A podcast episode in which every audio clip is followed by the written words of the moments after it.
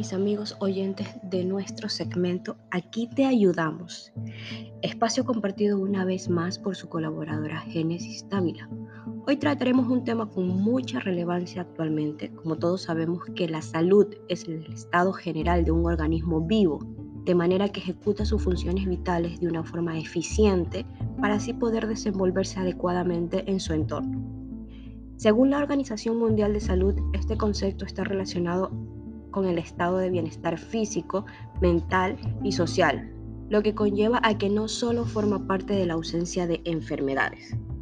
Consecuentemente, la misma organización nos indica que todos los países tienen un presupuesto anual determinado que es de un 2%, lo que es considerado como insuficiente tomando en cuenta que por cada dólar que se invierte en el tratamiento o cuidado de la salud mental, se obtiene un rendimiento de 5 dólares de mejora de la salud y la productividad.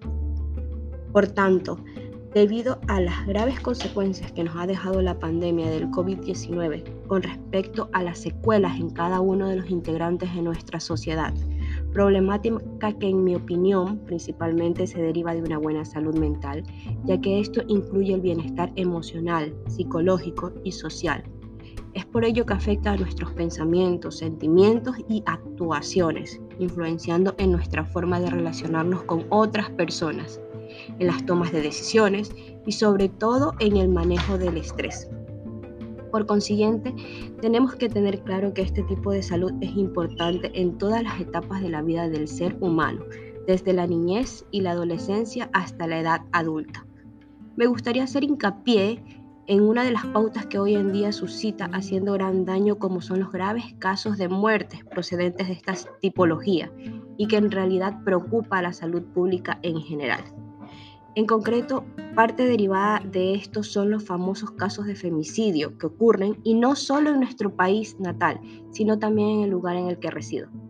Según los datos fiscales de la Fiscalía de Gobierno del Ecuador, con respecto al tema, nos arroja datos relevantes que la mayoría de las víctimas han sido jóvenes comprendidas entre 14 y 35 años de edad siendo la gran parte solteras, en el cual el 83.9% han tenido hijos y sin tener ingresos económicos fijos, ya que han tenido ocupaciones como estudiantes o ama de casa.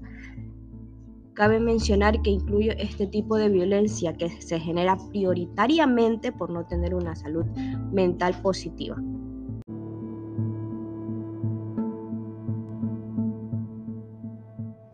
Es por ello que el conocimiento acerca de la materia y detectar a tiempo algún tipo de trastorno mental que padezcamos o que evidenciemos en las personas que tenemos a nuestro lado, como por ejemplo los elementos primordiales en nuestro día a día que son nuestros familiares.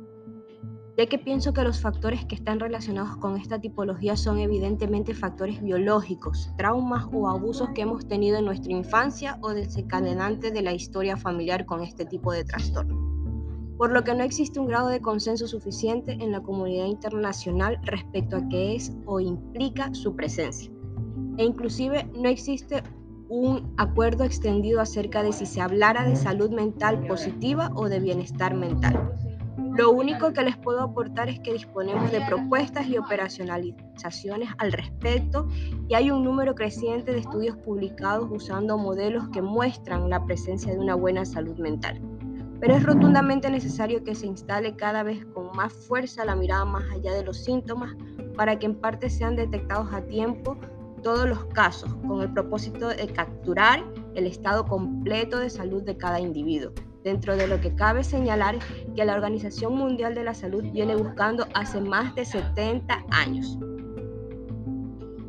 consecuencia, nunca hay que menospreciar nuestras emociones ni pensamientos, ya que éstas tienen una influencia mucho más importante dentro de nuestro día a día de lo que la mayoría de la gente piensa.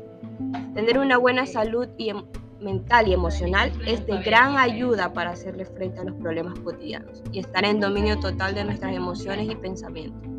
Puede marcar un antes y un después en nuestros estilos de vida. En primer lugar, las personas que poseen un buen equilibrio emocional y psíquico son notoriamente mucho más eficientes a la hora de resolver cualquier contingencia. Además, se ven menos afectadas por las mismas, ya que en una mente despejada y libre de ansiedad es la mejor herramienta con la que podemos contar. porque esta nos ayuda a ser más eficientes en nuestro trabajo y nos brinda la posibilidad de administrar mejor el tiempo, sin tener el temor de adquirir malos pensamientos y cometer actos inmorales. En definitiva, creo que se deberían de implementar más acciones para lograr disminuir estos femicidios.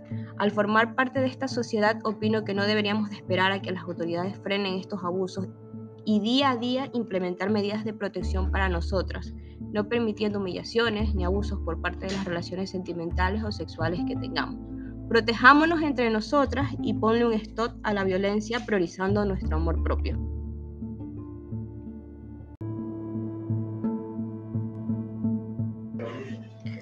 Muchas gracias por escucharnos y recuerden, aquí te ayudamos.